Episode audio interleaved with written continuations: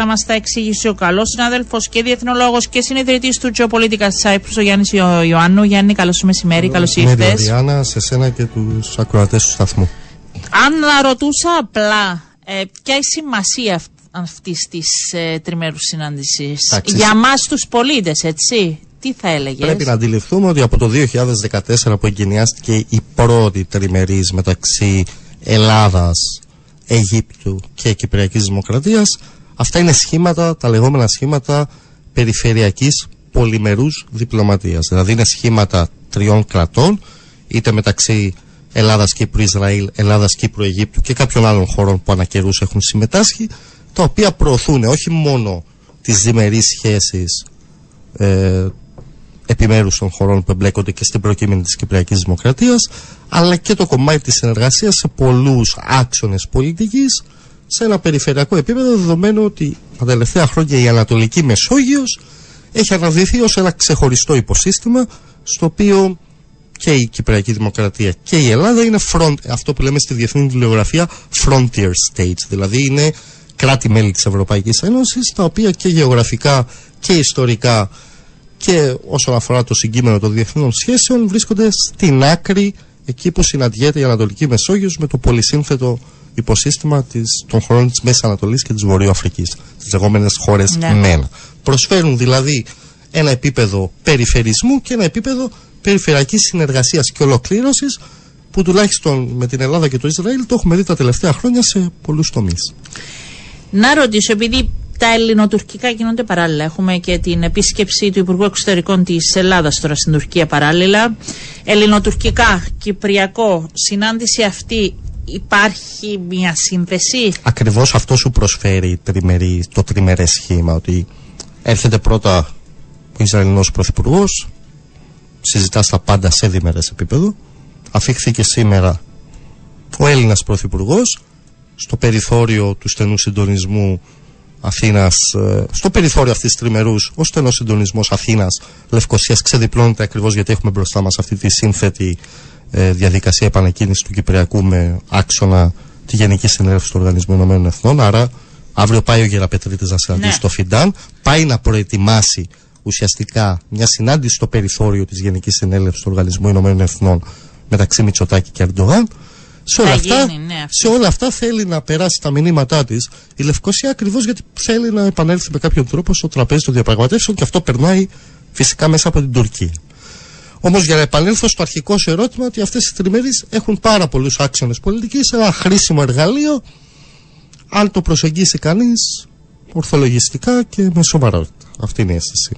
Ναι. Είναι πολύ χρήσιμες. Είναι, είναι χρήσιμες και είναι με δύο χώρες οι οποίες και είπαμε μπορεί να υπάρξει συνεργασία και μπορεί να αλληλοεπηρεάσουν. Έτσι. Και, και υπάρχουν Τουρκία... και άριστες σχέσεις. Ακριβώς γιατί και η Τουρκία είναι κομμάτι αυτής της εξίσωσης της Ανατολικής Μεσογείου. Είναι μια χώρα η οποία δεν μπορεί να αγνοηθεί στην περιοχή και το βλέπουμε και με όλες αυτές τις διεργασίες, τη μεγάλη εικόνα των συσχετισμών που διαμορφώνονται σε σχέση με το κομμάτι της ενέργειας, της ενεργειακής συνεργασίας, το οποίο ε, έχει τονιστεί και ιστορικά τα τελευταία αυτά ε, χρόνια, 9 χρόνια ε, με το σχήμα των τριμερών και είναι και κάτι το οποίο προέκυψε και από τις τριμερείς ότι θα συζητηθεί το κομμάτι της ενεργειακής συνεργασίας. Ναι.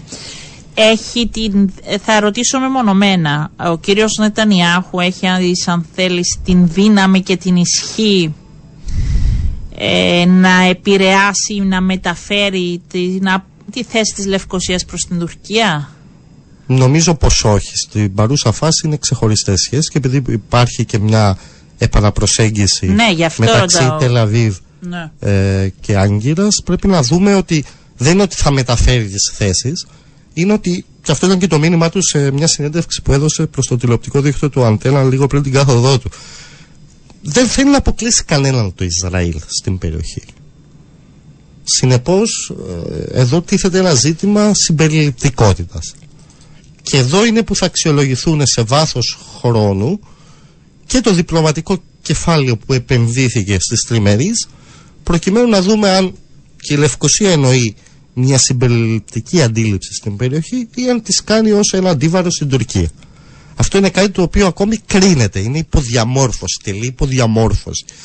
Το σίγουρο είναι ότι ο, και είναι, έχει και μια σημειολογία αυτό ότι πριν αναρτήσει στο Twitter ο κύριος Νετανιάχου ένα tweet στο οποίο έλεγε πάω να κάνω τριμερή και θα συζητήσουμε τον αγωγό EastMed και την ηλεκτρική διασύνδεση των τριών χωρών ε, ανέρτησε και ένα tweet ο Υπουργός Ενέργειας του Ισραήλ, ο κύριος Ισραήλ Κάτζ, ο οποίος είχε εκτενή συζήτηση με τον Τούρκο ομολογό του, τον Αρπασλάν Μπαϊρακτάρ, και τον Bloomberg μετέδωσε αμέσως μετά ότι αναμένεται να επισκεφτεί ο Τούρκος Υπουργός Ενέργειας το Ισραήλ. Όπως και ο κύριος Νετανιάχου.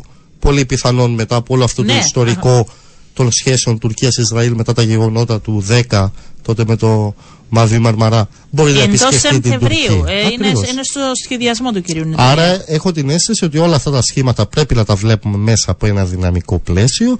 Οι εξελίξεις τρέχουν και τελειούν υποδιαμόρφωση και δεν σημαίνει αποκλειστικά, αυτό είναι μια γενική αρχή που διέπει τη διεθνή διπλωματία, ότι υπάρχουν μηδενικά θρίσματα. Δηλαδή ότι οι σχέσεις, η ενίσχυση των σχέσεων με μια χώρα λειτουργεί ανταγωνιστικά ή σε βάρος μιας άλλης. Ναι. Όλα μπορούν να συνεπάρξουν.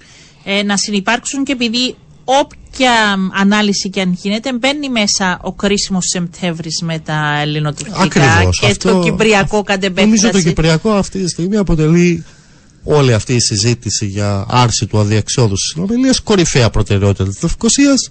Υπάρχει συγκυρία στις θα ευρωτουρκικέ υπάρξει, σχέσεις. θα υπάρξει στην έδρα των Ηνωμένων Εθνών κάτι περισσότερο; Και τι λένε οι πληροφορίες Εγώ σου; προσωπικά, προσωπικά αναμένω δύο πράγματα. Το ένα είναι ότι είτε υπάρξει είτε δεν υπάρξει τεριμερή συνάντηση μεταξύ των δύο ηγετών ενώπιον του Γενικού Γραμματέα, ο Γενικός Γραμματέας με κάποιον τρόπο έχει πιστεί και ίσως να πείσει και την Τουρκία για να διορίσει έναν ειδικό απεσταλμένο. Που μπορεί να τον βαφτίσει προσωπικό, θα δούμε ποιοι θα είναι οι όροι εντολής του. Αυτό αποτελεί εξορισμό αναπόσπαστο κομμάτι στο να υπάρξει κάποια κινητικότητα. Από εκεί και πέρα η αίσθηση που έχω είναι ότι η διαδικασία για να δούμε αν μπορεί να υπάρξει και αυτό το έχω γράψει πολλά και σε αναλύσεις στην ηλεκτρονική και έντυπη καθημερινή αν θα υπάρξουν συνομιλίες είναι μια διαπραγμάτευση μέσα στη διαπραγμάτευση.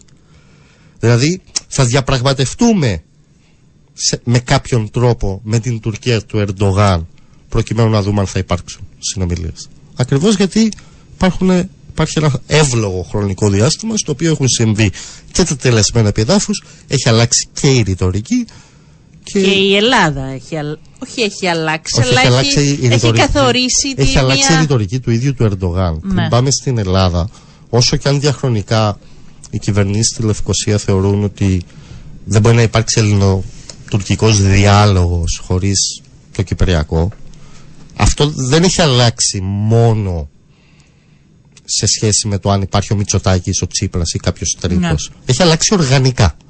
Δηλαδή από το 2017 που κατέρευσαν συνομιλίε στο κράτο Μοντανά μέχρι σήμερα, 6 χρόνια μετά το 2023, η Ελλάδα με την Τουρκία έχουν περάσει διάφορες φάσεις. Έχουν περάσει κρίση στο Αιγαίο, κρίση στον Εύρο. Έχουν κάνει τέσσερις γύρους διερευνητικών συνομιλιών. Έχουν γίνει επισκέψεις. Δηλαδή είναι τελείως διαφορετικό το πλαίσιο των ελληνοτουρκικών και τελείως διαφορετικό το πλαίσιο του Κυπριακού.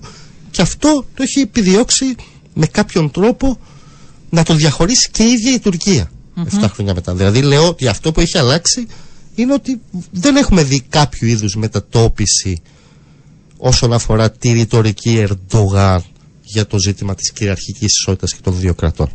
Ενώ στα στα ελληνοτουρκικά έχουμε δει Δει. από το θα σας ρίξω πυράβλους στο Ναι, κέντρο της αλλάζουν- Αθήνας μέχρι η πρόσφατη δήλωση που έκανε μετά το Συμβούλιο Ασφαλείας το πρώτο που έλαβε χώρα στην Τουρκία μετά την επανεκλογή του που είπε ότι η συνθήκη της Λοζάνης έδωσε ειρήνη και σταθερότητα στην περιοχή εδώ και 100 χρόνια Εντάξει, την και, η οποία πλη- αμφισβητούσε λίγο πιο πριν.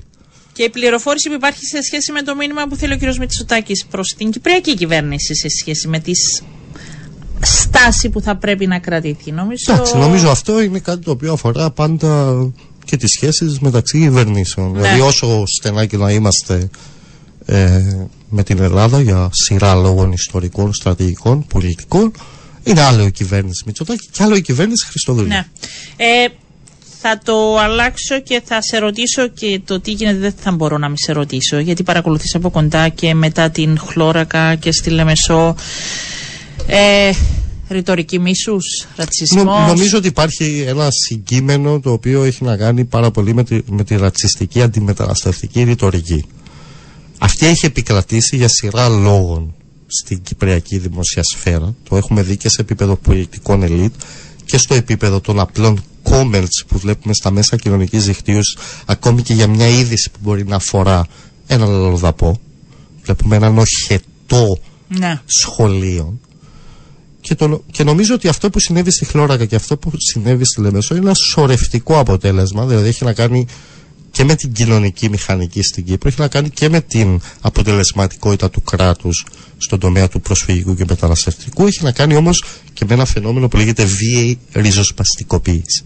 Δηλαδή βλέπουμε πλέον ότι ευρείες μάζες ανθρώπων οι οποίες έχουν αποδεκτεί μια αντιμεταναστευτική ρητορική η οποία καμιά φορά μπορεί να είναι και αποτελέσμα παραπληροφόρησης, fake news, perceptions, ε, αυτού που έλεγε ο Μπέρτο Έκο πρωτογενούς ρατσισμού.